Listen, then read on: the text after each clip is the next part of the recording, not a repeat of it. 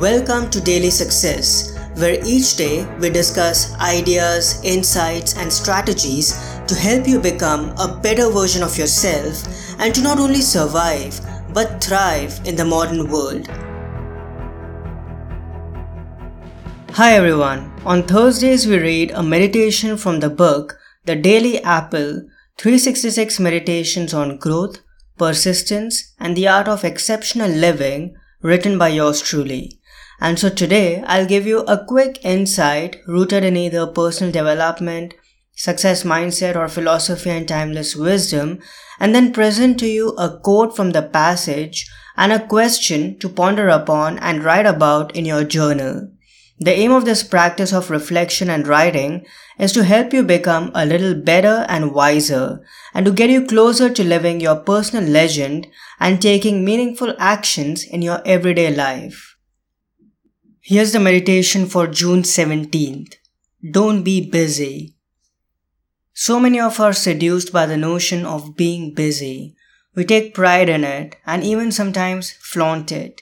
We want to show to the world that we are frantically moving from one task to the next one, skipping meals and not even pausing to catch our breath or indulge ourselves in a conversation. And then we are exhausted by the end of the day summoning energy to go at the next one with equal vigor. We don't listen to our body and trust our gut and spend our time running haphazardly day in and day out without taking a stop and asking ourselves, Am I achieving something meaningful here? Sadly, we equate being important to being busy. We feel the world will give us a pass and honor and respect us for our efforts and the sacrifices that we are making. But unbeknownst to us, there's no point in being busy. It's futile. Don't be busy. Be productive. Be efficient. Be diligent with your time.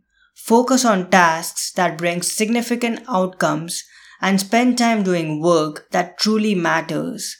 Busy is an excuse. Busy is safe. Busy is common.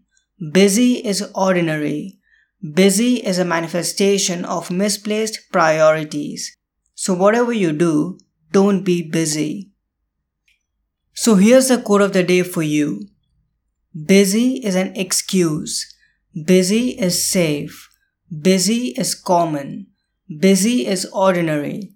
Busy is a manifestation of misplaced priorities. So, whatever you do, don't be busy. And here's the journaling prompt or a question that you can ponder upon today. Can I stop being busy and start being productive? Can I stop being busy and start being productive?